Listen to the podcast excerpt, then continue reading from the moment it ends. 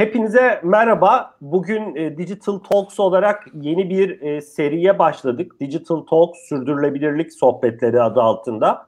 E, üç değer, iki değerli konuğumuz bizlerle birlikte. E, ben çok kısa e, sürdürülebilirlik sohbetlerinin amacından da bahsetmek istiyorum. Bugün ilk de ilk oturumumuz da olduğu için, ilk sohbetimiz de olduğu için e, malum sürdürülebilirlik konusu e, birçok kurumun, birçok şirketin, birçok sivil toplum örgütünün, birçok devletin gündeminde ve hepimizin hayatını çok yakından ilgilendiren bir konu. E, bizim ve gelecek nesillerin hayatını ilgilendiren bir konu. Enen hayat ve emekliliğin katkılarıyla e, böyle bir seriye imza atmak istedik. bugün de ilk sohbetimizi gerçekleştiriyoruz. Sohbetimizin başlığı da küresel ısınma gerçekliğinde sürdürülebilir bir dünyayı yaratmak. İki değerli konuğumuz bizlerle birlikte. Boğaziçi Üniversitesi'nden e, doktor öğretim görevlisi Berat Haznedaroğlu bizlerle birlikte. Berat hoş geldin sohbetimize. Hoş bulduk merhaba. Ee, ikinci konuğumuz KPMG Sürdürülebilirlik Hizmetleri Direktörü Richard Betts. Richard hoş geldin sohbetimize. Hoş bulduk. Merhabalar herkese. Ee, bugün e, bir saatlik yaklaşık bir sohbetimiz olacak. Sohbetimizin sonuna doğru e, bilgi at digitaltalks.org adresine sizden e, sorular gelirse de bunları ben değerli konuklarımıza e, yönlendirmeye çalışacağım. E, dilerseniz sohbetimize başlayalım. Bu arada ufak bir hatırlatmada daha bulunayım. E, Richard'ın ana dili Richard'ın ana dili İngilizce. Belki ilerleyen dakikalarda kimi e, e, başlıklarda, kimi konularda kendini daha iyi ifade edebilmek anlamında İngilizce konuşabilir. E, bunu da hani önceden sizlerle paylaşmak istedim. E, Çok teşekkür e, Berat dilersen sohbetimize seninle başlayalım. E, dilersen kısaca biraz kendinle ve e, üniversitede yürüttüğün çalışmalarla ilgili bilgi verebilirsen çok sevinirim. Küresel ısınma malum bir gerçeklik. Çok da duyuyoruz basında, okuyoruz değişik makalelerde bu gerçekliğin boyutuyla ilgili öncelikle bizlerle neler paylaşmak istersin? E, bir de bunun e, trendi, ivmesi ne yönde e, gelişiyor?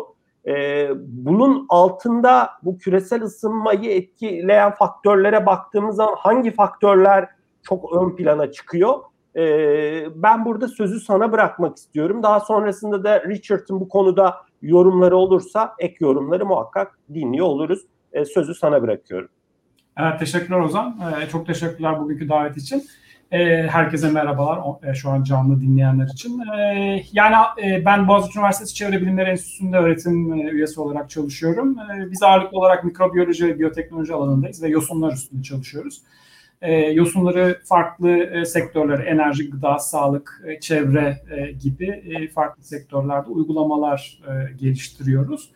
E, şimdi e, sorun aslında hani e, oldukça hani uzun da bir cevap gerektiriyor ama hani e, eminim bugün ekranları başında izleyen insanların hani aşina olduğu e, yani küresel iklim değişikliği ve e, küresel ısınma e, hepimizin aşina olduğu konular.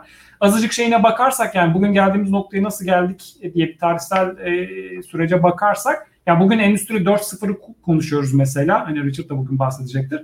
Ee, Endüstri 4.0'ı geriye sardığımız zaman, Endüstri 1.0'a döndüğü zaman yani ilk endüstriyel devrim e, 1750'lerde başlayan ve 1850'lere kadar süren hani 18. yüzyıldan 19. yüzyılın ortalarına kadar devam eden e, süreçte e, enerji ihtiyacımızın artması özellikle insan nüfusunun artmasına da bağlı olarak özellikle enerji ihtiyacımızın e, artması ve enerjimizin birincil olarak petrolden e, kaynaklanıyor olması sebebiyle küresel emisyonlarımız çok hızlı bir şekilde arttı.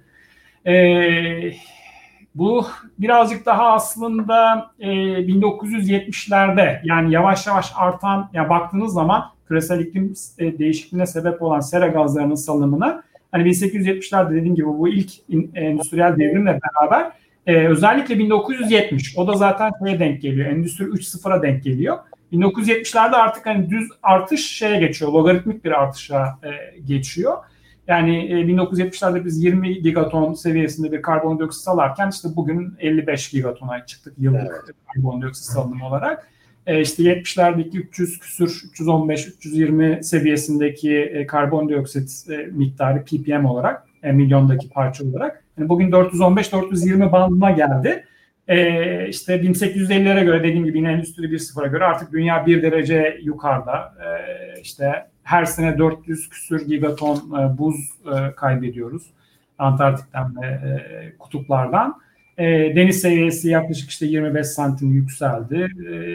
Her sene sıcaklık rekoru kırıyoruz. Yani artık 2000'den beri yani bunun etkilerini zaten herkes görüyor. Yani İstanbul'da yaşayanlar da görüyor. Dünyanın farklı yerindeki insanlar da görüyor. Farklı farklı olaylar görüyoruz tabii. E, yani çünkü küresel ısınma diyoruz. Doğru ortalama artı bir derece arttık ama bazı bölgeler çok daha soğuk iklimler görmeye başladı dengesizliklerden dolayı. E, sel felaketleri görüyoruz. E, kuraklıklar görüyoruz. Yangınlar görüyoruz. Yani e, işte geçen seneki Avustralya, yani bütün kıta yandı. E, geçen seneki Avustralya örnekleri. E, Kaliforniya'da son yıllarda çıkan e, örnekler. E, bunlar bağlantılı mı? Tabii ki bağlantılı. Çünkü kayıtlara baktığınızda hakikaten e, işte mesela Kaliforniya'daki bu wildfire olarak geçiyor tabii vahşi e, yangın ama sıcaklığın artması buna etki ediyor. Çünkü bildiğim kadarıyla kayıtlardaki yani son 20 e, Kaliforniya yangının e, 15'i son 2000 yıl yani 2000 yıl 21. yüzyıla geçtikten sonra. Aynı şekilde her sene yeni sıcaklık rekoru kırıyoruz. Yani bunun ivmelenerek geldiğini görüyoruz. Yani 1970'lerden beri ivmelenmeye başladı. Artık etkilerini kaçınılmaz şekilde e, hissetmeye başladık hepimiz. E, bugün yani geldiğimiz nokta o aslında. Çok özetle. Peki, peki Berat Hocam, Richard'a dönmeden önce Richard'ın eminim ekleyecekleri olacaktır. Buradaki temel küresel ısınmada temel faktör fosil ekonomisi mi? Yani e, fosil yakıtların kullanılması mı yoksa başka faktörler de var mı bunun arkasında? Yani tabii ki en büyük e, driverları yani bunun en büyük etkenleri e, fosil yakıt kullanımı ve fosil ekonomiye bağlı olmamız. Yani bugün birincil enerji dediğimiz hani üretim sistemlerinde ekonomiyi e, ekonominin lokomotifi sistemlerde e, %90 oranında e, fosil yakıt kullanıyoruz. Yani baktığınızda çok kaba dünyada ufak tefek tabii fark ediyor ama yani çok genel olarak yani %30 petrol, %30 doğalgaz, %30 da kömür seviyelerindeyiz. Yani artı eksi 5. Türkiye'de de böyle, dünyada da genel olarak böyle. Hani yenilenebilir enerji hala e, nükleerle de beraber, nükleer de hani %4, %5 tarafında. E, onları da çıkartırsanız yenilenebilirler hala %6 ile %10 bandında oynuyor farklı ülkelerde. Ama hala yani Türkiye'de de öyle, dünyada da öyle %90 oranında e, fosil yakıtlara e, dayalı evet. şeyimiz var. Yani bütün e zaten baktığınızda küresel iklim değişikliğine sebep olan sera gazlarının salınımının çok büyük oranı antropojenik yani insan e, kaynaklı. Evet. E, evet yani fosil ekonomi. Bunu hani çok net bir şekilde söyleyebiliriz. Söyleyebiliriz diyorsun. Richard e, senin burada eklemek istediklerin, yorumların olur mu? Yani e, e, Berat Bey'e e, katılıyorum. Yani, küresel e, ısınma bir gerçek ve evet yani fosil evet fosil ekonomi evet yani en önemli kaynak yani ayrıca tarım sektörü önemli yani yani yüzde yirmi emisyonları tarım sektöründen geliyor. Geliyor diyorsun. Evet. Hı hı. Yani, yani tarım sektörü hı hı. önemli. Biraz burayı açabilir misin Richard? Yani İngilizce'de konuşabilirsin. E, neyi kastediyorsun tarım sektörüyle ilgili olarak? Evet.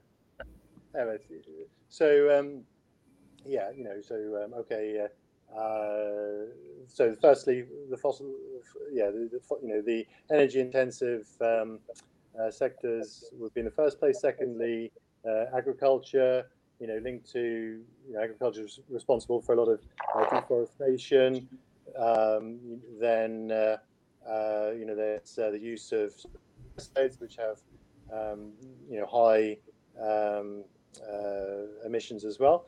but a second point, the second point is um, you know we, we should also think about the you know the current situation this this year due to COVID, um, and you know according to the latest studies, the uh, emissions global emissions are likely to be about 8% down on last year, um, this year. Um, uh, this is Yüzde, yüzde sekiz oranında e, Covid dolayısıyla bu yıl bir emisyonlarda düşüş olacağını söylüyorsun. E, evet. evet. Yeah, and I think this is important because uh, you know in recent years, obviously the global economy has been growing in size, and so you know although there have been lots of uh, great initiatives and renewable energy has been uh, growing quickly because the global economy has been growing uh, very quickly. The glo- globally emissions have carried on uh, increasing, although last year they stayed about the same. So this year will be like the first time when emissions uh, will actually decrease uh, in, in recent times. You know, eight percent. Mhm. This is def- definitely. Okay. than- teşekkürler Richard. Ee, Covid'in etkisine de ilerleyen dakikalarda girebiliriz. Belki sorulardan da gelenler olabilir. Burada ben e, sözü e, tekrar sana hani yöneltmek istiyorum. E, sonuçta e, çok sık duyduğumuz bir pozisyon değil. E, ünvanın e, KPMG Sürdürülebilirlik Hizmetleri Direktörlüğü, e, Sürdürülebilirlik Hizmetleri diye bir anladığım kadarıyla KPMG'de böyle bir e, departman var E, ve sonuçta siz de e, farklı şirketlere her- herhalde ve kurumlara hizmetler sunuyorsunuz. Ne, ne gibi hizmetler sunuyorsunuz? Sürdürülebilirlik hizmetleri deyince e, neyi düşünmeliyiz? E, bir de e, sonuçta sen e, Londra'da da çalıştın, Türkiye'de de şu an çalışıyorsun farklı projelerde. E, şirketlerin sürdürülebilirlik konusuna bakışını nasıl görüyorsun? E, bu konuda nasıl bir dönüşüm var? E, burada ben sözü sana bırakmak istiyorum. Sonrasında Berat Hocam da eminim yorumları olacaktır. Onun da ben farklı şirketlerle farklı projeler yürüttüğünü biliyorum. E, onun da eminim yorumlarını alırız. Richard ben sözü sana bırakıyorum. Okey tamam çok teşekkürler ve e, yani mümkün olursa aslında yani, İngiliz e, evet evet okey Tamam, önce, tamam. e, soruya yani son yorum e, yani yapayım. İngilizce konuşabilirsin Richard. Biraz da sesini Evet. biraz da sesini yükseltirsen çok mutlu oluruz. Yeah. So look, uh, you know, for the, for the last point, you know, eight percent reduction this year. Okay, great, in a way, um, but also that that also means we're still contributing ninety percent to the problem. Yeah. So this is the point. So you know, we need to get to zero emissions. So reduction this year, eight percent reduction. We've had all these lockdowns, and we're only achieving eight percent. That says something, uh, and we're still contributing ninety percent to the problem. So this kind of highlights the scale of the challenge, really. Yeah. This, this, this Yeah. Yeah. Okay. I don't know whether you wanted to summarize that in Turkish or. Ee, Okey. Ee, Richard e, sonuçta bu kadar ekonomide kapanmaya rağmen yani lockdown'a rağmen yüzde sekiz gibi bir e, azalmanın olması e, hani hala yüzde 92'lik gibi e, bir ciddi emisyon salınımı e, gerçekleşiyor. Hani bu olayın büyüklüğünü gösteriyor diyorsun Richard. Ee, biraz senin tarafa dönebiliriz. Hani az önce Evet. sorduğum soruya ne söylemek istersin? Mhm. Yeah, sure. Evet. Okay. Um, so you know, at KPMG, um, we uh, we have a thousand people working in uh, sustainability uh, across our global network. Uh, I've led sustainability engagements in about 25 countries uh, across Europe uh, and uh, and Asia, and um, it's a you know an area that's rapidly expanding for us. Um, a lot of the work focuses on sort of getting good data because you know as with everything there's a, a popular saying you know you can't manage what you can't measure um, and so you know a lot of these areas um, companies were not previously collecting data for reporting on so a, a first step has been to get good data because once you have good data you know then About can- sustainability, uh, Richard, uh, data about sustainability, I mean their productions, uh, emissions, etc. Data about what? I mean, Yeah, well, so sustainability is a you know is obviously a, a very you know broad area. Um, Mhm. You know, in the first instance, companies have been focusing on their own operations, so getting uh, data on their uh, emissions, uh, for example, on their waste data and, and water data and accident data, and these kind of areas. You know, we're seeing uh, a move towards um, uh, you know supply chain. Um, so although companies are still obviously focusing on their own operations. Uh, big companies now, increasingly, they're looking at the bigger picture in terms of their, their total impact, uh, their value chains. And I think COVID um, is an example whereby, you know, we've all seen how a problem in another part of the world can lead to, you know, problems for us here or in another part of the world because, you know, companies have uh, complex global supply chains, and so you know where we can all be impacted by uh, a problem in a different part of the world. So companies, you know, initially they focused on their own operations. Increasingly now, they're also looking at their you know their their, their total impacts, supply their their value chains. So this is a this is an important point. So helping you know getting getting that kind of data. Yeah. Hı hı.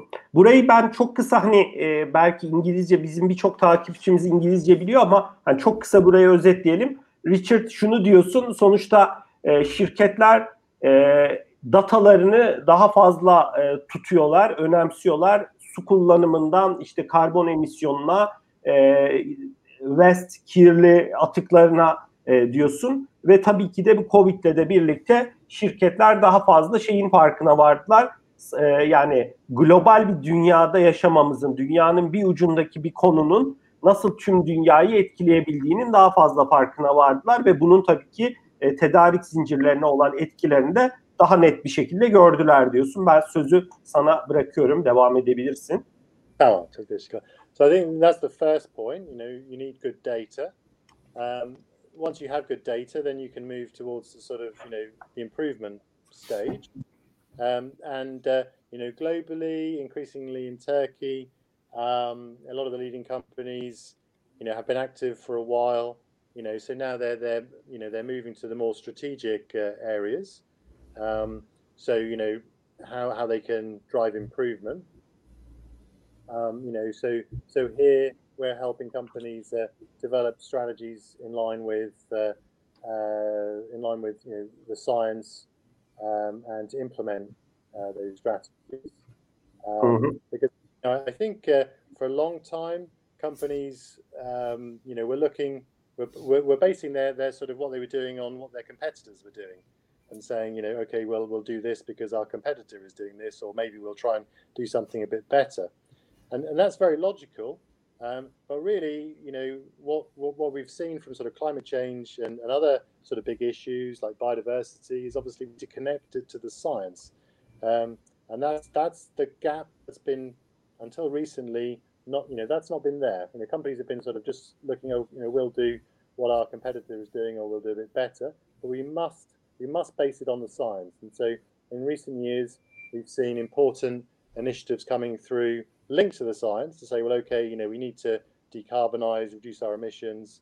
So let's link it to the science. So there's been, you know, obviously there was the Paris Agreement, science-based targets, TCFD, uh, and the like. We're seeing more and more of these initiatives coming through, and this is this is this is critical. Ee, you said that e, Richard e, e, Türkçe konuşayım hani stratejik e, alanlar dedin. Ne neyi kastediyorsun burada? What do you mean by saying strategical areas? What what do you mean? Can you give some examples? Yeah, so we're saying that um, you know the science is telling us that the top issues facing all of us are, are, are now systemic risks linked to uh, the climate crisis and the biodiversity crisis. Um, so therefore, these are no longer um, sort of you know these cannot be um, peripheral march type activities. You know, the, the, at the beginning, a lot of companies um, didn't change anything within the organization. Maybe they had a report, um, but the initial sustainability initiatives were quite superficial. Now we're seeing it move towards the core business because there's a recognition, you know, there's the uh, uh, the acknowledgement that these are sort of business critical uh, issues, and therefore, you know, sustainability, uh, climate change, they, need to be integrated across the organization. They need to be uh, integrated in the company's uh, governance mechanisms. They need to be integrated in the company's risk management, in the strategy, uh, and then they should not be as a separate silo. That- that- E, Richard y- bu şirketlerde e, e, sürdürülebilirlik departmanı kuruluyor ve birçok projenin içinde bu departmandan yöneticiler, ilgili yetkililer masaya oturuyor diyebilir miyiz? Aynı bir hukuk departmanı gibi ya da işte yeri geldiği zaman finans departmanı gibi e, artık masada bir o konuda da bir e, isim var diyebilir miyiz? Isim, uh, Yani e, e, did you understand my question? so in terms of the companies or in terms of Yeah, in terms of the companies, uh, Yeah. uh, are there such departments?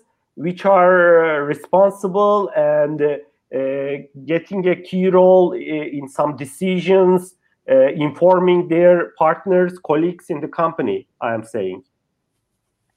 Yeah, so I mean, you know, we're we're we're working with companies at the moment in uh, the banking sector, in the in the telecom uh, sector, um, for example. You know, companies that are trying to sort of integrate this across uh, their organizations. Um, so one, you know, very important global initiative uh, is, is called the TCFD, Task Force for Climate-Related uh, Disclosures, and this is all about, you know, integrating uh, climate reporting across the organization within the governance structure. And um, you know there are um, there are well over a thousand organizations uh, globally that, are, that have now signed up uh, to the TCFD and that are now working on integrating uh, TCFD within their organizations. And, and, these include a lot of the world's biggest uh, banks. Um, you know, to be honest, a lot of the, a lot of the largest companies uh, across the main sectors. Okey. Çok teşekkürler Richard. Ee, Berat e, sana dönelim. Ee, aslında Richard'a sorduğum sorunun biraz devamını da hani e, senin yorumların önemli. Sen de sonuçta bir akademisyen olarak e, biraz aslında belki de e, yürüttüğünüz çalışmalardan da çok kısa bahsedebilirsen sevinirim. Bir de e, senin ben birkaç e, röportajını da izleme şansım olmuştu internette. Farklı şirketlerle de belli projeler de yürütüyorsunuz. Biraz bu tarafa girebilir miyiz e, öncelikle?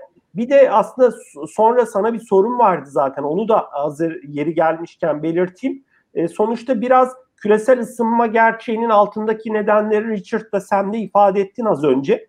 E, peki burada çıkış yolları nedir? E, biraz yurt dışından ve Türkiye'den ilham verici farklı örnekler paylaşabilir misin bu konuda? E, demin bahsettiğim gibi şirketlerle farklı projeler yürütüyorsunuz. Senin Yosun tarafında galiba belli çalışmaların var. Ben sözü sana bırakıyorum. E, teşekkürler tekrar Ozan. Ya şimdi aslında Richard genel olarak bahsetti. E, şimdi e, yani e, konu sohbete başladığımızda da bahsettik. Bizi bugün bu noktaya getirenler artık fosil ekonomi. Yani e, birincil enerji kaynaklarımızın e, artık yani petrolden, doğalgazdan ve kömürden bir an önce yenilenebilire geçmesi gerekiyor. Yani e, bu nokta yani artık bunun gidecek başka yeri kalmadı. Yani şeye geldik. Yani yumurta kapıya çoktan dayandı. E, şimdi bu sene hani Covid'i yaşıyoruz. Hani Covid'in nasıl bir kriz olduğunu herkes gördü. Ama hani eminim herkes karikatür, yani böyle karikatürler çok ortada gözüküyor. Yani Covid bir dalga, arkasında kocaman bir dalga şeklinde e, iklim krizi geliyor. Yani Covid aslında hani bir sağlıkla alakalı bir problem ama e, hani küresel e, tedarik zincirlerini nasıl e, etkilediği şu an gözüktü. Yani ekonomiye olan etkilerini, negatif etkilerini hepimiz görüyoruz. E, 2020'yi herkes bir şey olarak görüyor, bir felaket yılı olarak görüyor. Doğru. Ama 2020'nin bize söylediği bir şey var. Yani 2020 aslında bize neler kaybedeceğimizin bir hatırlatması. Yani iklim krizi Covid'den çok çok daha kötü bir şekilde geliyor ve e, dünyayı çok etkileyecek. Yani o yüzden e, değiştirilme yani ben şöyle bakıyorum hani bugün tabii birazcık daha ekonomi ve endüstri ağırlıklı konuşuyoruz. E, hani kişisel anlamda yapacağımız şeyler var. Değiştirilmesi en zor şeyler alışkanlıklar. Hani kişisel alışkanlıklarımızı değiştirmemiz gerekiyor tabii. Bugün ama konumuz ka- kapsamında kurumların da alışkanlıklarını değiştirmesi gerekiyor. Yani bu bu çok önemli bir nokta. Yani e, dediğim gibi Covid bir kriz e, tedarik zincirlerine nasıl zarar verdiği belli oldu. E, yerel e, üretimin ne kadar önemli olduğu belli. Çünkü ithal, ihracat zincirleri e, bozuldu. Yani iklim değişikliği de çok benzer bir şekilde geliyor ve daha ağır bir şekilde geliyor. E, evet. E, o yüzden hani iklim değişikliğiyle konuşurken hep işte adaptasyon ve mitigasyon konuşuyoruz. Hani e, nasıl adapte olacağız? E, o bir ayrı konu ama bir de bir yandan da işte e, emisyonlarımızı kesmemiz gerekiyor. Ee, yani Richard kendi yaptığı çalışmalardan bahsetti, bahsetti. Bugün eminim dinleyiciler arasında da vardır. Birçok farklı firma artık emisyonlarını azaltmaya çalışıyor. Biz birazcık hani o noktalarda da çalışıyoruz. Çünkü e, işte bahsettiğim gibi biz biraz yosun biyoteknolojisi alanındayız. Hani en büyük artıları birazcık karbondioksit yakalama. Yani şeyden bahsettik. E, hani yenilenebilir enerjiye dönmemiz gerektiğinden. E, yani bu zaten kaçınılmaz. Yani şunu görmemiz gerekiyor. Şimdi fosil yakıtlar zaten e, yenilenemeyen yani dünyada belirli oranda kalan kaynaklar. Yani baktığınızda zaten petrolün bir 50 yılı var. e, doğalgazın da kömürün de yaklaşık 100-110 yılı var. Yani zaten bir 50-100 yıl içinde bu kaynaklar zaten bitecek. Ve dünyaya şimdiye kadar verdikleri zarar da ortadayken artık yani bunu daha öteye götürmeye gerek yok. Yani değişimin zamanı çoktan geçti. Yani o yüzden hani e, çok hızlı bir şekilde e, özellikle e, enerji kaynaklarımızda yenilenebilir enerjiye girmek ham madde ihtiyaçlarımızda da birazcık daha artık bu biyoekonomi konuşmaları çok yapılıyor. Biyolojik kaynaklara girmek gerekiyor.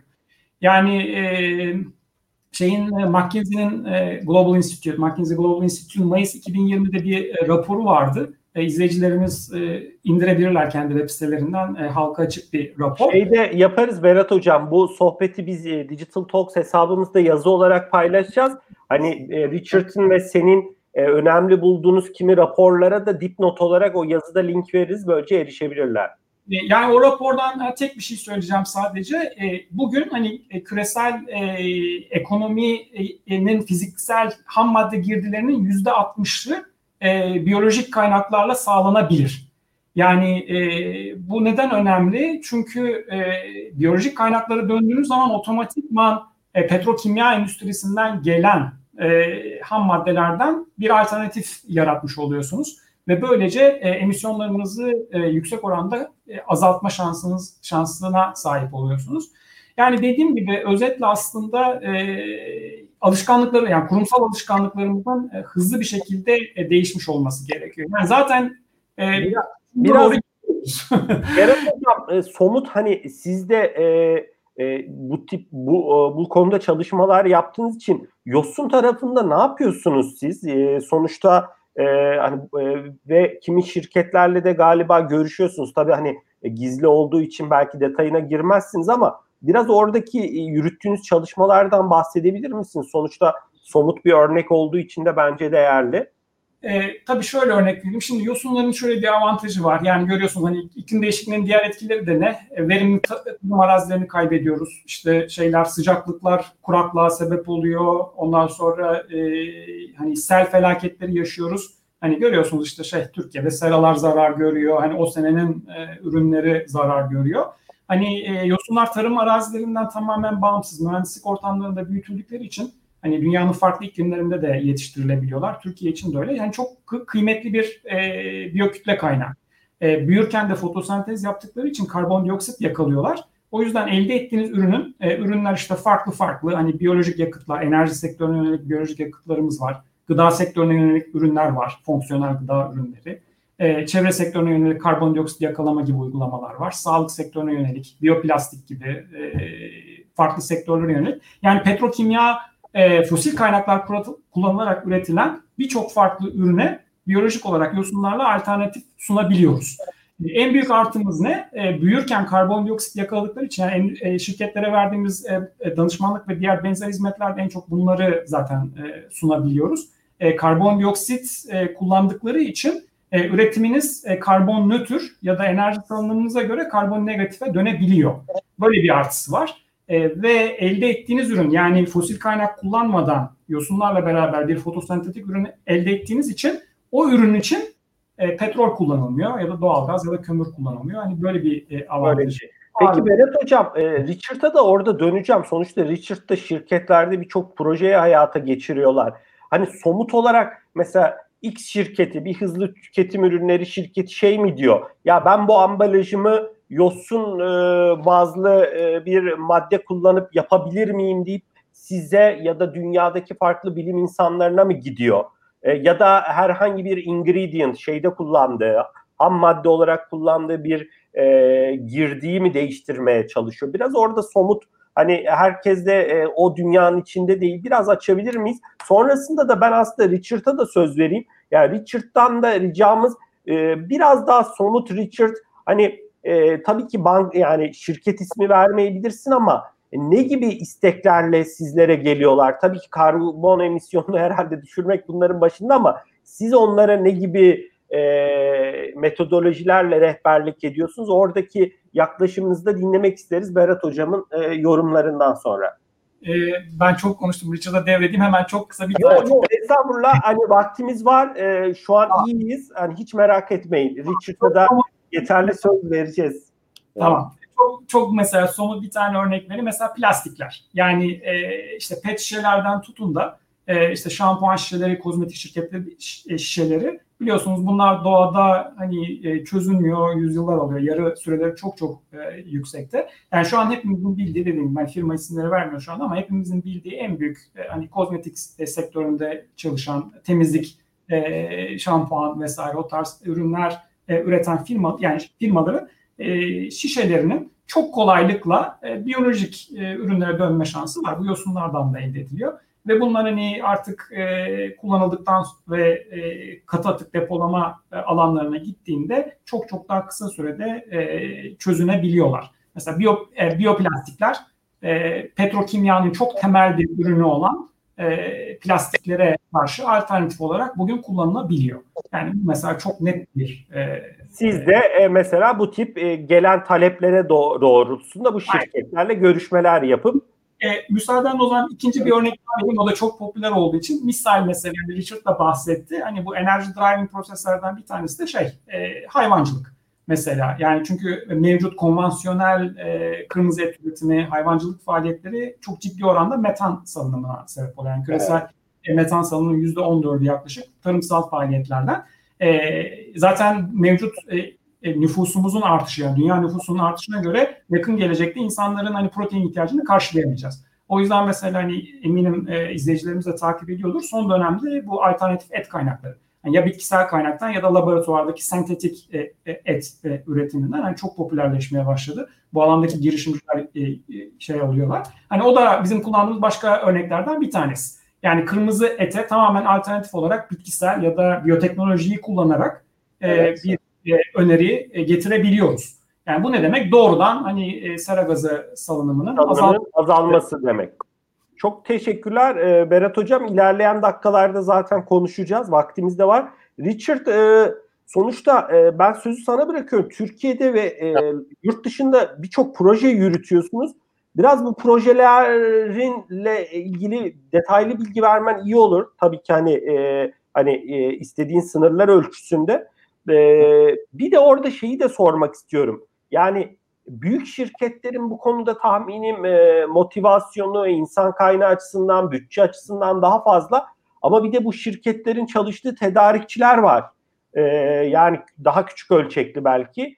E, bu tedarikçilerin e, daha sürdürülebilir bir yapıda olmasına yönelik de bu şirketler neler yapıyorlar? Ben sözü sana bırakıyorum. Tamam, teşekkürler. Uh, okay. Um, so yeah, uh, first um, first uh, comment then. So another thing that we're we're doing a lot of, um, you know, globally in Europe and Turkey is around um, um, uh, ESG uh, risk analysis, and we we've developed a, a you know a really sophisticated um, risk uh, methodology using advanced mathematics, prob- advanced probability theory, new technologies like uh, like AI. Um, uh, because you know traditionally a lot of uh, risk uh, um, risk management um, approaches are focused essentially on, on on 2D on looking at the you know the uh, the frequency of a risk and, and the magnitude of a risk and uh, you know but but the point is for a lot of the big issues in sustainability you know there's there's systemic risks like climate change like biodiversity like um, infectious diseases um, with you know with example of, of, COVID. And so you know in other words um, you know systemic risks have a lot of connections uh, between uh, different um, you know different risk factors.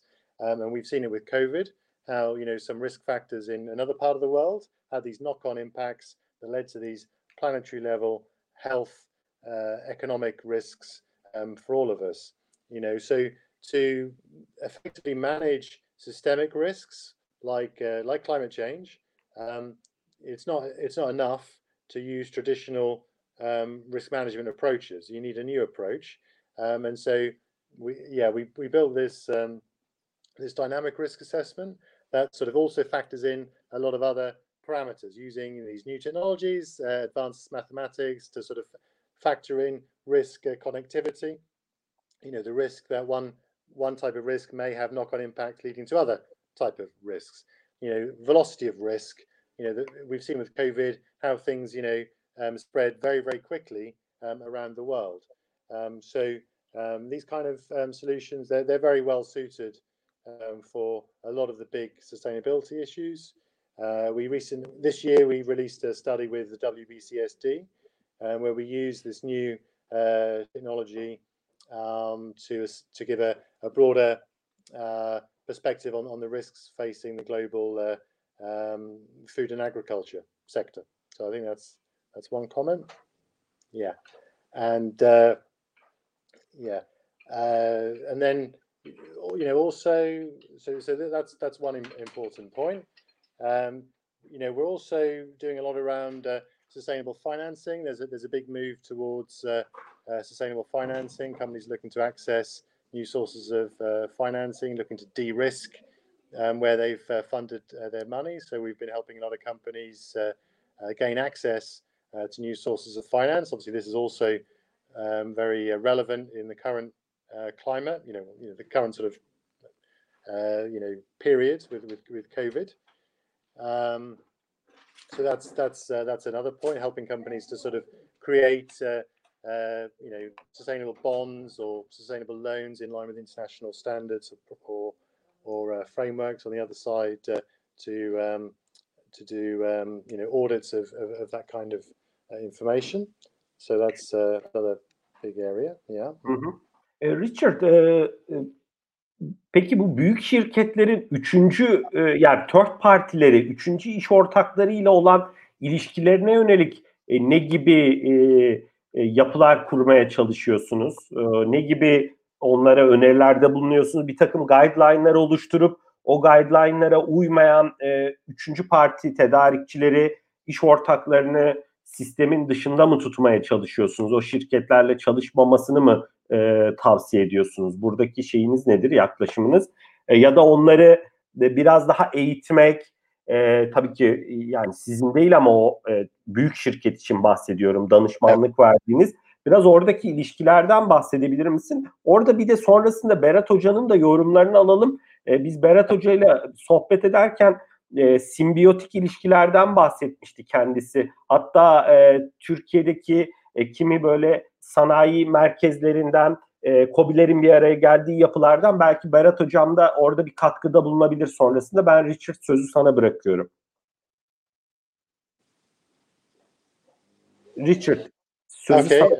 sana. Uh, sorry, uh, no, I, I thought you were asking Berat Bey something there. What did you want to?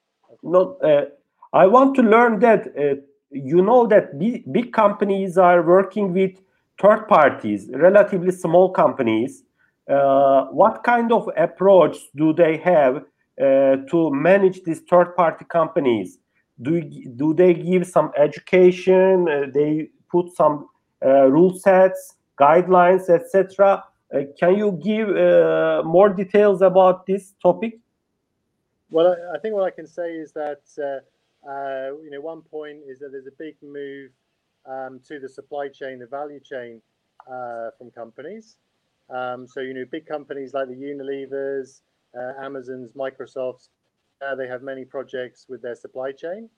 Uh, and, and so, you know, they're working with lots of suppliers on lots of uh, uh, initiatives around around around sustainability. Um, you know, so th- this is sort of you know really broadening out sustainability from being an area that was the focus of just the biggest companies to the to the smaller companies. This is this is a point, um, you know, and so big companies increasingly asking you know their suppliers, SMEs, uh, you know, the Kobile to uh, uh, comply with uh, international standards connected to sustainability. You know, to for example, to report uh, their carbon emissions following an international uh, standard. So I think this is what we're seeing. You know, first we saw uh, the big companies um, following the international standards around sustainability because they had to, let's say, because they needed to comply with a sustainability index like BIST in, in Turkey, or because they wanted to report to CDP, or or because there was a legislation.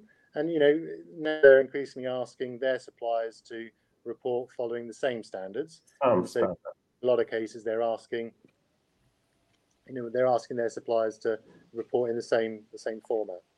Okey. E, teşekkürler Richard. Berat Hocam biraz aslında o simbiyotik ilişkilere değinebilirseniz çok iyi olur. Orada çok güzel de birkaç örnek konuşmuştuk sizinle olan sohbetimizde. Ben sözü size bırakıyorum.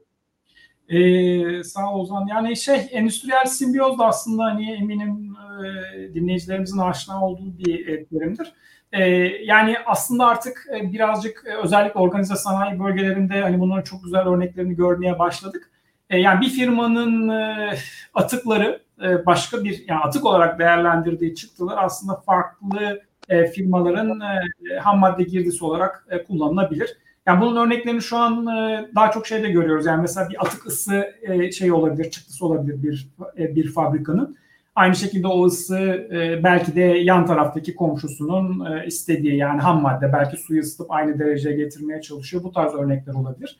Ya da e, belirli başlı hani artık hakikaten atık olarak değerlendirdiği bir ürün e, dediğim gibi geri dönüşümle ya da farklı bir formla başka bir e, firmanın e, girdisi olabilir ki böyle bir hani sürdürülebilirlik e, sağlanabilir. Yani Richard'ın bahsettiği firmalar da artık e, özellikle tedarik zincirlerinde e, yani tedarik e, ettikleri firmanın sürdürülebilirliğe ne kadar dikkat ettiğini e, hani şey yapmaya başladılar. E, bu önemli bir konu olmaya başladı. Yani çünkü biz hep şeyden bahsediyoruz. Hani karbon ayak izinden bahsediyoruz. E, yani sadece karbonla bitmiyor. Yani onun bir yani aldığımız her ürünün, her ham maddenin üretim sürecinde e, bir e, su ayak izi var. Yani belirli bir su kullanılıyor. E, o ürünün üretildiği alanın e, bir ekolojik ayak izi var. Yani ne kadarlık bir alan değerlendirildi, e, kullanıldı o ürün için. Yani e, şimdi mesela hep karbon konuşuluyor ama bunlar da arkadan gelen. Yani e, şeyden bahsetti, Richard bahsetti işte en çok hani food agricultural sistemler gibi. Yani aslında gıda, su ve enerji birbiriyle bağlantılı. Yani artık water, food, energy nexus şeklinde yani şey fark ediliyor. Hani aldığımız her ürünün evet bir karbon ayak izi var. Çünkü belirli bir enerji harcandı o ürün üretilirken. Ama aynı zamanda su kullanıldı. Yani su da artık çok önemli bir meta. Yani e, hani firmaların bunu mutlaka artık görmesi gerekiyor. Mesela karbon vergisi kapıda yani ürettiğiniz ürünün e, emisyon salınımlarından dolayı belirli bir vergilendirme gelebilir. Bazı ülkeler zaten bunu hayata geçirdi. Türkiye'de yakında takip etme ihtimali çok yüksek. Ama onun arkasından da şey gelecek. Su vergileri falan da gelmeye başlayabilir. Ekolojik footprint. Yani o ürünü e, üretirken e, doğaya verdiğiniz hani etki ne durumda ve e, bunu nasıl minimize edersiniz? Yani o zamanları beklemeden hakikaten şirketlerin şimdiden sürdürülebilirlik anlamında kendilerini konumlandırmaları gerekiyor. Ya da o da o da bu hani e, onun zamanında şimdi zaten. O yüzden özellikle tedarik zincirinde çalıştıkları firmaların e, sürdürülebilirliğe ne kadar e, önem verdiği yani lojistiklerdeki hani araçların taşınmasında emisyonları, e, yenilenebilir enerjinin kullanıp kullanılmadığı, e, biyoyakıtların kullanıp kullanılmadığı gibi e, bunlar çok önemli konular. Yani şirketlerin şimdiden kendilerini ona göre konumlandırmaları gerekiyor. Çok çok teşekkürler e, Berat Hocam. İlerleyen dakikalarda hani biraz vaktimiz var. Muhakkak e, e, karbon vergisi, su vergisi konusunu biraz daha açabiliriz.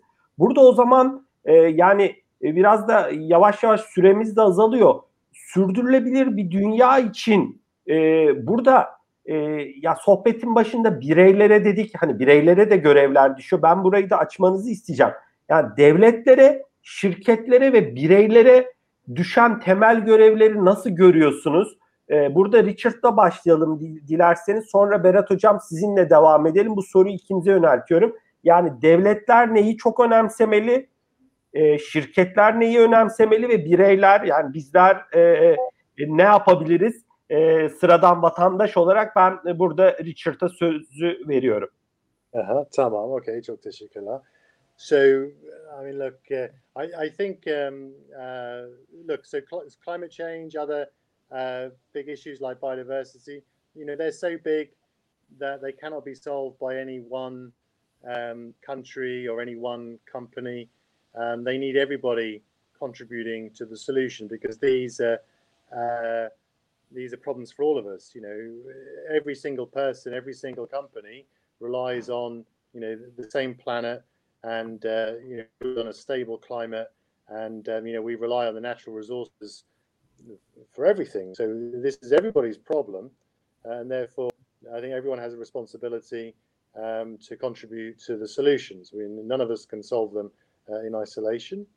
Um, so I think you know, as, as governments, uh, uh, you know, the government has a has, has a role to play in sort of helping to you know provide the like the long term sort of policy like framework and certainty because uh, this then encourages uh, investment in new technologies if if companies feel uh, confident that um, you know there's going to be this sort of direction. Direction. Yeah. Burada e, if they see a future, they can invest on it. Uh, they can uh, invest in monetary terms, labor, uh, talent, etc. Okay. Yeah. and I think Richard, global cooperation. I mean, is very critical. states, countries should cooperate with other countries and discuss uh, these problems openly i think uh, and i think there are some conferences there there are some meetings summits they come together i don't know uh, what are the results of these meetings are you optimistic about the results of these meetings or uh, they are talking the same thing and again and again and they don't create any solution concrete uh, what what what would you like to say about this so there, there have been, you know, important. Uh, that's right. Lots of important conferences. They call the COP uh, conferences. They happen every year. Well, they, not this year because of COVID. Um, there has been some progress, but you know there are so many countries. There are 200 countries in the world, and the progress hasn't been, uh, you know, that quick. Um, so obviously, you know, it would be brilliant if we could have a global agreement. We had the Paris um, agreement, you know, accord a couple, a few years ago this was an important first step. Um, but you know, really, there's a spectrum. So at one end of the spectrum, uh, people will say, you know, we need uh, global solutions, we need a global agreement. Um, there, there are certainly people who think that way. At the other end of the spectrum, there'll be people who will think that uh, really the solutions will come from the bottom up. Um, and you know, and indeed, if we think how this problem started in the first place, you know, the, the Industrial Revolution started in my memleket, uh, sort of uh, you know, around Manchester. And you know, because the technologies were better, they rapidly spread out from, from Manchester throughout the UK, into Europe, into North America, the British Empire, throughout the world. But they started at a small scale.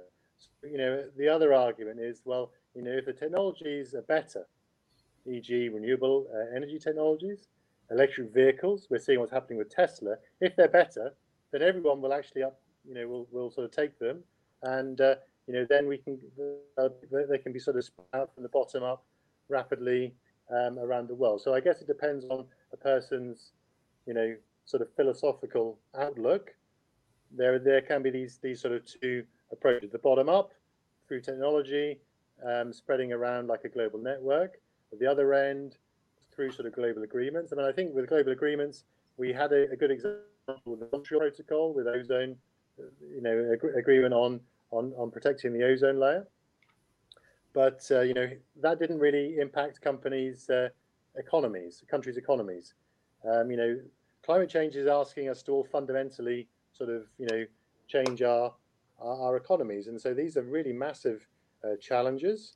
Uh, all countries are thinking of their sort of national situation, national electorate, and that's been sort of why national, you know, national priorities. That's why we haven't made um, so much uh, progress.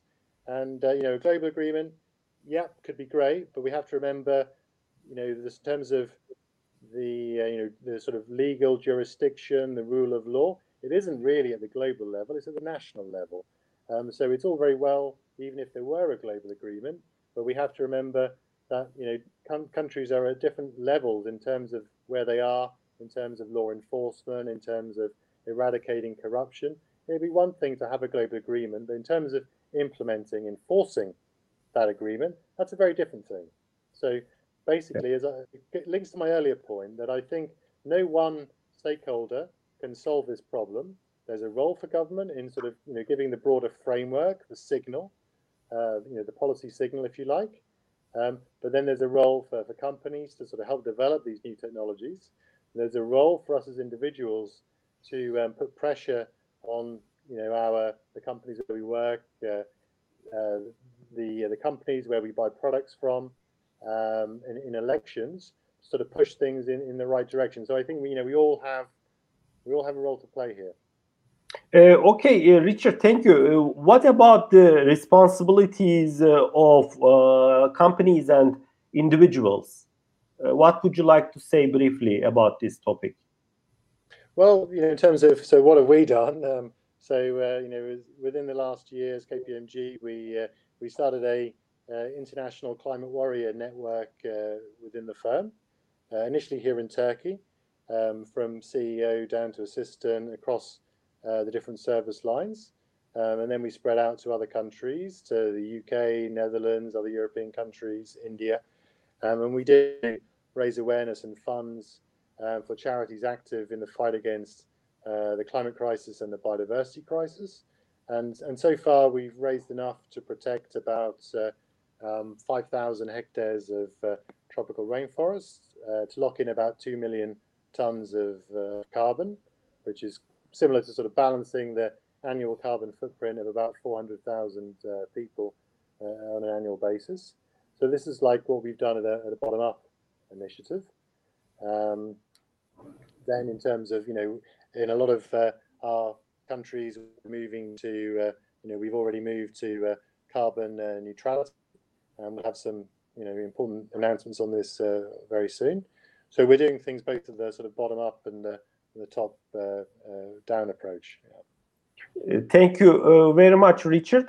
Ben çok kısa özetlemek istiyorum. Sonuçta şirkette bir ekip farklı departmanlardan küresel iklim krizine yönelik savaşanlar, mücadele edenler ekibini kurdunuz ve bu ekip farklı girişimlere fon topladı, projeler üretti, çalışmalar yürüttü. Doğal olarak hani şunu diyebiliriz somut olarak şirketlerde bugün bu sohbeti dinleyen şirketlerde eğer şirketlerin içinde böyle bir ekip yoksa buna yönelik bir kulüp gibi aslında hani şirketlerde farklı kulüpler olduğunu biliyoruz.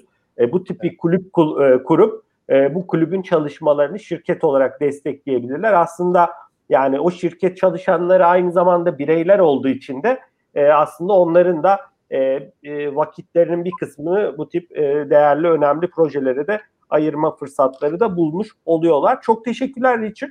Berat sen bu noktada neler eklemek istersin, neler söylemek istersin? Devletlerin, şirketlerin ve bireylerin sorumluluğu açısından. Bir de orada sana bir soru sorayım. Richard da belki yorumda bulunur. Seninle olan sohbetimizde konuşmuştuk. İşte ben Berlin'e 2-3 kez gittim. Ee, orada insanlar çok ciddi bir şekilde atıklarını ay- ayrıştırıyorlar. İşte biyo atıklarını e, seninle de konuşmuştuk. Tahminim herhalde tarımsal alanlarda gübre olarak kullanıyorlar. Hatta sen şey demiştin, Ozan onların gazından da faydalanıyor. İşte e, yakıt olarak da kullanılabiliyor. Şimdi doğal olarak e, biraz Türkiye'de de bu tip e, daha fazla ayrıştırıcı yani çöplerin ayrıştırılması anlamında o aslında bireyler olarak bize de bir sorumluluk veriyor ama buna yönelik bir altyapı da oluyor olması lazım. E, biraz e, buraları da konuşabilirsek çok sevinirim. Hani e, ben sözü sana bırakıyorum. Evet, teşekkürler tekrar. Yani şey ya zaten Richard ana hatlarıyla özetledi. Ya biliyorsunuz 92'deki Rio zirvesinden beri iklim, ilk iklim toplantısı o zamandı. Hani çok ilerleyemedik maalesef. Yani çünkü e, ülkeler şeyi zannediyor. Yani e, sürdürülebilirliğin e, kendi ekonu özellikle gelişmekte olan ülkeler, e, az gelişmiş ülkeler, gelişmekte olan ülkeler e, kendi ekonomik büyümelerine bir tehdit olarak algılıyor emisyonların azaltılması.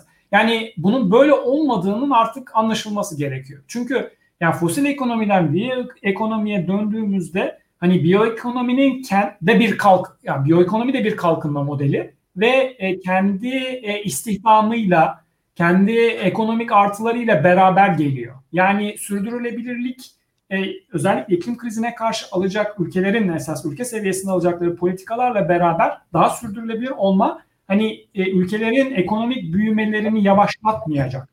E, neden? E, çünkü yani dediğim gibi sonuçta e, fabrika kapatmıyorsunuz. Bir e, bir değişimden bahsediyorsunuz. Biyoekonomi de kendi özellikle biyoteknoloji özellikle kendi istihdamıyla beraber gelecek. Tabii ki hani eğitimlerin e, de ona göre ayarlanması gerekiyor. Hani köklü değişimler de gerekiyor ama hani temelde bunun anlaşılması lazım. Hani e, fosil ekonomiden biyoekonomiye dönüş kal, bir kalkınma modeli. E, ekonomik e, rakamlara pozitif olarak yansıyacak bir e, gelişme. E, tüketici tarafına baktığınızda da tüketiciler yani şirket öz, özelinde ve tüketicilere baktığınız zaman tüketiciler de bilinçlenmeye başladı. Yani insanlar e, giderek e, satın aldığı ürünün e, sürdürülebilir yani üretim tarafıyla daha çok ilgileniyorlar. Doğaya ne kadar zarar verdiğini e, görmeye çalışıyor ve e, daha çevreye daha e, az zararı olan ürün için ya da sürdürülebilir bir şekilde ürün için de çoğu zaman hani bir premium ödemeye de razı. E, ve yani bu e, bence kişisel tercihlerin de şirketlerin e, sürdürülebilirlik konusundaki politikalarına doğrudan e, etki edeceğini düşünüyorum. Yani bir örnek yine mesela hani az önce verdik ya alternatif et mesela. E, işte bitkisel et ya da laboratuvarda üretilen ürün. Şimdi mesela e, şeyden bahsedelim yine konvansiyonel bir e, et sisteminden hani e, tüketiciler neyden e, en çok tedirgin? İşte mesela hayvanlara antibiyotik verilmesinden, hormon verilmesinden vesaire. Yani şimdi mesela bir de hani sonuçta küresel e, sera gazlarından da bahsettik e, kırmızı et üretiminde. E, bitkisel et ürününe döndüğünüz zaman ya da alternatif ürüne döndüğünüz zaman hani o bir ko- kontrollü ortamda yani yosundan ya da işte şeylerden laboratuvar grown e, meat'te e, yani bir hormon yok, e, antibiyotik yok. Tam yani bir tüketici anlamında baktığınızda hani otomatikman mesela o ürüne kayabilirsiniz. Doğru belki hani e, laboratuvar ya da bitkisel e, et daha pahalı olacak ama tüketici anlamında baktığınızda onu tercih edebilirsiniz. Yani bir de onun gerisi tarafına baktığınızda işte onun üretimi hani biyoteknolojik yeni fabrikalar, yeni e, istihdam gücü. Hani onu iyi görmek ve iyi tartmak lazım e, bence. E, hani konunun özeli bence ona e, dayanıyor. Yani e, ülkeler tabii ki daha sert önlemler alabilir. Avrupa Birliği de öyle. Hani az önce bahsettik işte dediğim gibi karbon vergisi ya da işte su vergileri falan. Hani o zorunluluğa gelmeden artık e, yani çünkü dediğim gibi hani firmalar ve tüketiciler premium vermeye başlayacaklar. Firmalar öyle. Vergilendirmeye başlayacaklar. Bunlar tüketici ürünlerine yansıyabilir. Yani o noktaya gelmeden zorunlu olarak yani ülke bazında bunlar dayatılmadan, Avrupa Birliği bazında dayatılmadan hani e, firmaların dediğim gibi ona göre kendilerini e, konumlandırmaları gerekiyor. Berat Hocam premium e, vermese bile yani eşit şartlarda tabii ki de herhalde tüketici şeyi tercih edecektir. Eşit fiyat yapısı olduğunda ya da çok az bir fark olduğunda e, doğaya daha az zarar veren, daha sürdürülebilir ürünleri. Biraz burada da şey tabii önemli. Hani e, üretilen yani o projeler sonucu Richard'ın da görev aldığı, sizin de görev aldığınız ortaya çıkarılan bir hizmet, ürün varsa şirketlerin de bunun iletişimini iyi yapıyor olup e, belki ürünlerine yansıtıyor, ambalajlarına, işte değişik reklamlarla tüketicinin karşısına daha fazla çıkartması ve e, tüketicinin de bu konuda daha e, ne diyeyim bu konuda farkında olmasıyla da ilintili gibi sanki bunlar. Uzan bir şey bahsetmiştin onu Tabii ki. E, şey yani e, bu atıkların ayrıştırılmasıyla alakalı doğru. Yani hepimiz biliyoruz e, yani ne kadar e, gıda atığı olduğunu endüstri restoranlardan, otellerden tutun da kişisel kendi evimizde de öyle aynı şekilde. Yani evsel atık, endüstriyel atıklarda çok ciddi bir organik madde atığı var. Hani bunun e, dediğim gibi Türkiye'de bazı ülkelerde bu çok iyi yapılıyor. Türkiye'de daha iyi yapılabilir. İyi bir şekilde ayrıştırılması. Çünkü organik atıklar aslında e, hızlı bir şekilde kompost edilip e, anaerobik çürütme dediğimiz sistemlerle havasız çürütme ortamlarında çok kolay biyogaza döndürülüp yani o birazcık daha artık son dönemde döngüsel ekonomi olarak e, konuşuluyor. Türkiye'de peki e, farklı ilçelerde vesaire bu yapılıyor mu Berat? Yani böyle yapıldığını bildiğin yerler var mı? Ben Ataşehir'deyim yani bizde belediyenin koyduğu bir mavi plastikleri atmak için bir şey var. Onun dışında hani ki fena bir semt değil eğitim seviyesi olarak vesaire. Hani senin bildiğin örnekler var mı Türkiye'de? Organik atıklar e, ağırlıklı mesela şeyler çok toparlanıyor. E, bu bahset bitkisel yağlar, biyolojik yakıt üretiminde mesela kullanılanlar var. Katı yatık, katı yağ topa, şey e, sıvı yağ, atık yağ toparlayan araçlar var görüyorsunuzdur. Hı hı. Onlar toparlıyor. E, belediyelerden özellikle Anadolu'da da güzel örnekler e, var. E, organik atıkların toparlandığı. E, biyogaz birazcık ağırlıklı olarak aslında hani e, daha çok şeyden tezeklona benzer e, tarımsal atıklardan olduğu için özellikle bazı bölgelerde servis veren e, şeyler var. E, biyogaz tesisleri var.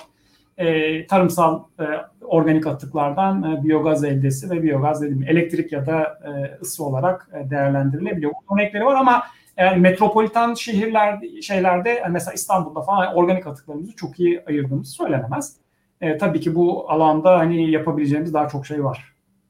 Çok teşekkürler. Richard senin e, son eklemek istediklerin var mı? E, yani e, bu konuştuklarımız kapsamında belki karbon vergisi, su vergisiyle de ilgili yorumda bulunmak isteyebilirsin. Berat hocamızın da değindiği. Ben sözü sana bırakıyorum. Tamam. Yani e, döngüsel ekonomiyle e, çok e, çalışıyoruz. Uh, and um, you know, I, I think it shows how you know that we can learn a lot from uh, from the natural world because you know our prevailing economic system is a, is a linear model uh, where we we mine something, we manufacture it, we consume it, and then it's waste, and then we start again with new material. And you know, in a, a previous, uh, uh, you know, in previous, in a previous, previous, previous sort of um, uh, era, that was a, that was sort of um, we we could get away with that because there were fewer people in the world, and our footprint was a lot smaller. But due to the rapid growth in the world's population and the world's, uh, you know, the global economy in recent decades, you know, we're already exceeding the planetary boundaries um, for a lot of things. We're at risk of exceeding the boundaries for a lot of other things, of running out of resources. So, you know, what worked previously, this sort of linear model, you know, no longer works because we're running out of key materials. Yeah. So, you know, we can learn a lot from nature. When we look at the natural world, we see how most of the systems are closed, aren't they? You know, the water cycle, and how, you know, the output is the input for a new sort of a new cycle, um, and uh, that's what we need to move towards, um, because you know we've we've been just sort of consuming things, and then you know like a we, we use something once like a you know a, a plastic bottle, and uh, and then it's discarded, and then you know it'll be there for the next you know we drank we used it in two minutes, and then it's going to be there for the next hundred years, hundreds of years, you know, unless it's properly disposed of, and that's kind of that's that's kind of crazy. You know? So yeah, clearly we can learn a lot from nature, and clearly, you know, the, the, economy um, offers, you know, really, you know, is a really important part of the solution of dealing with um, sort of climate change, other key sustainability issues. As we said, you know, no one stakeholder can solve these problems in isolation. No one solution. There's no one sort of silver bullet here that will solve uh, the climate crisis but I do think that you know the circular economy, doing a circular economy, uh, this you know this is very important to uh, um, to sort of decarbonising and uh, reversing the climate crisis.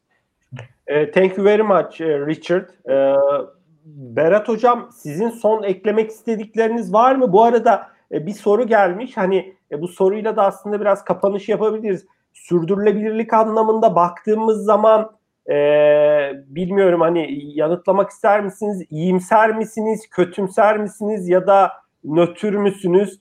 E, belki hani Richard seninle başlayalım sonra Berat hocamıza da dönelim. E, ve e, iyimser misiniz? Kötümser misiniz? Buradaki yorumlarınızı çok kısa alabilirsem sevinirim. Sizi de çok tutmak istemiyorum. Süremizi de aşmayalım. Ee, sağ ol Ozan. Hani kapanışta çok kısa hani şunu söyleyelim dedi. Yani ben iyimserim. Ama e, hızlı hareket etmemiz gerekiyor. Yani e, evet. geçme zamanımızda çok geç kaldık. Yani dediğim gibi hani onu ben yine bahsettim tekrar söyleyeyim. Hani 2020 hakikaten kötü bir sene olarak geçiyor. Yani Covid tamam bir sağlık sıkıntısı ama bunu şey olarak görüyorum. Hani küresel bir kriz. Ee, iklim değişikliği de öyle. Yani iklim krizi de arkadan çok kötü geliyor. Yani 2020'yi mutlaka şey olarak görelim. Neler kaybedeceğimizin bir göstergesi e, küresel iklim değişikliği de e, çok benzer etkiler e, ortaya çıkartacak. Yani e, çok büyük sıkıntılar e, çekeceğiz. E, ama belki bizim jenerasyon değil ama arkadan gelenler. E, o yüzden e, harekete geçmek için geç kaldık. İyi işler yapılıyor. Ben iyimserim ama e, çok hızlı hareket etmemiz lazım. Yani ekonomik modeller her zaman oluyor ama görüyorsunuz yani ekonominin e, hani böyle bir küresel bir kriz olduğunda hangi noktalarda tıkandığını e, gördük. Yani gördük. Covid e, bunu gösterdi. İklim krizi de böyle gelecek, e, geliyor yani. E, o yüzden e, dikkat etmek lazım. Biraz belki de buradan ders de çıkartmamız. Yani bunu bir e, olumlu anlamda kabullenip e, bunun boyutlarına yönelik de sizin dediğiniz gibi Berat Hocam hızlı bir şekilde hazırlanmamızda direkt... gördük, görüyoruz yani gördük. E, o yüzden hareket etmek lazım. Richard, uh, your final comments about the, this topic, this question? Are you optimistic or pessimistic? What um, we should. I, I am optimistic. I mean, look, I'm I'm uh, I am an optimist. Uh, I think working in sustainability uh, is kind of good because if not, sort of you know the, all the sort of you know the dire warnings, uh, it could be a bit difficult. So I think it's important to be an optimist. Uh, as you know, Beratol just said that we need to accelerate things. You know, we have a lot of the technologies, but we really need. To, it's one thing having a, you know, having a technology uh, in like an early phase. It's a very different thing. So implementing it, implementing it at scale. So we really need to accelerate. You know the. Uh, uh, you know, the, the sort of the go-to-market and the sort of the development of these solutions uh, at scale. Um, but I do see, but I, you know, I, look, I think instinctively we're kind of we have this sort of gen- genetic tendency. We focus on these short-term. Uh, we always focus on the short term, you know, and I think it, it, helped our ancestors because we could, when our ancestors were about to be eaten by a, you know, a saber-toothed tiger, you know, they could focus on the danger right in front of them, and that's our sort of genetic makeup and it means that you know we wait until we're faced a tangible problem right in front of us and then we react. Uh, but i think in recent months you know a lot of people have kind of had this you know epiphany if you like. They've seen australia california the arctic the amazon and people are realizing we're not talking about like an intangible future problem. We're talking about something that's a problem now. You know so we need to we need to act now and so I am encouraged by a lot of you know um, global initiatives that are that are sort of coming through, an acceleration in ambition. So there's a, a lot of very good and very exciting things starting to happen, but we all have a role to play here, and we all really need to accelerate uh, action and implementation.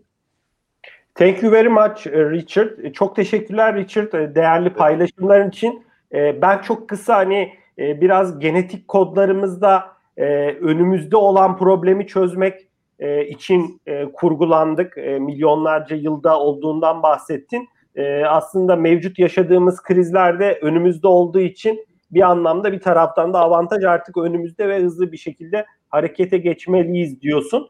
E, aslında Digital Talks olarak Enen Hayat ve Emekliliğin katkılarıyla biz de e, bu projeye başlarken çok heyecanlandık. Ben o konudan da çok kısa bahsedeyim önümüzdeki aylarda Aralık ayında iki farklı sohbeti, Ocak ayında da yine iki farklı sohbeti hayata geçirmeyi planlıyoruz. Orada da sivil toplum örgütlerinden temsilcileri, farklı sektörlerden, hızlı tüketim ürünleri sektörü, e, tarım sektörü, e, farklı finans sektöründen farklı e, profesyonelleri ve akademisyenleri de ağırlayıp onların da aslında bugün Richard hani e, sizin de senin de değindiğin Berat hocamızın da değindiği farklı konuları onların biraz perspektifinden e, tartışmayı düşünüyoruz. Ben e, katıldığınız için çok teşekkür ediyorum sohbete. E, bugün e, dilerseniz kapanışta yapayım. İki değerli konuğumuz bizlerle birlikteydi. Boğaziçi Üniversitesi'nden doktor öğretim görevlisi Berat Haznederoğlu ve KPMG Sürdürülebilirlik Hizmetleri Direktörü Richard Betts. Ee, ben çok teşekkür ediyorum izleyicilerimize de. YouTube'da bu yayınımız zaten duruyor olacak. Biz e, sosyal medya kanallarımızdan da bu sohbeti paylaşıyor olacağız. E, çok teşekkürler. Herkese güzel bir gün diliyoruz. Umarım bir an önce önümüzdeki sürdürülebilirlikle ilgili krizlerin çözüldüğü, hepimizin üstüne düşen sorumlulukları yerine getirdiği e, bir dünyada yaşarız. Biz de Digital Talks olarak elimizden geleni yapmaya hazırız. Ee, çok teşekkür ediyorum Berat, Richard. Te- teşekkürler tekrardan. Teşekkürler. Evet. Herkese çok teşekkürler. Çok Görüşmek üzere o zaman. Yayını da kapatıyorum. Herkese güzel bir gün diliyorum. Bay bay.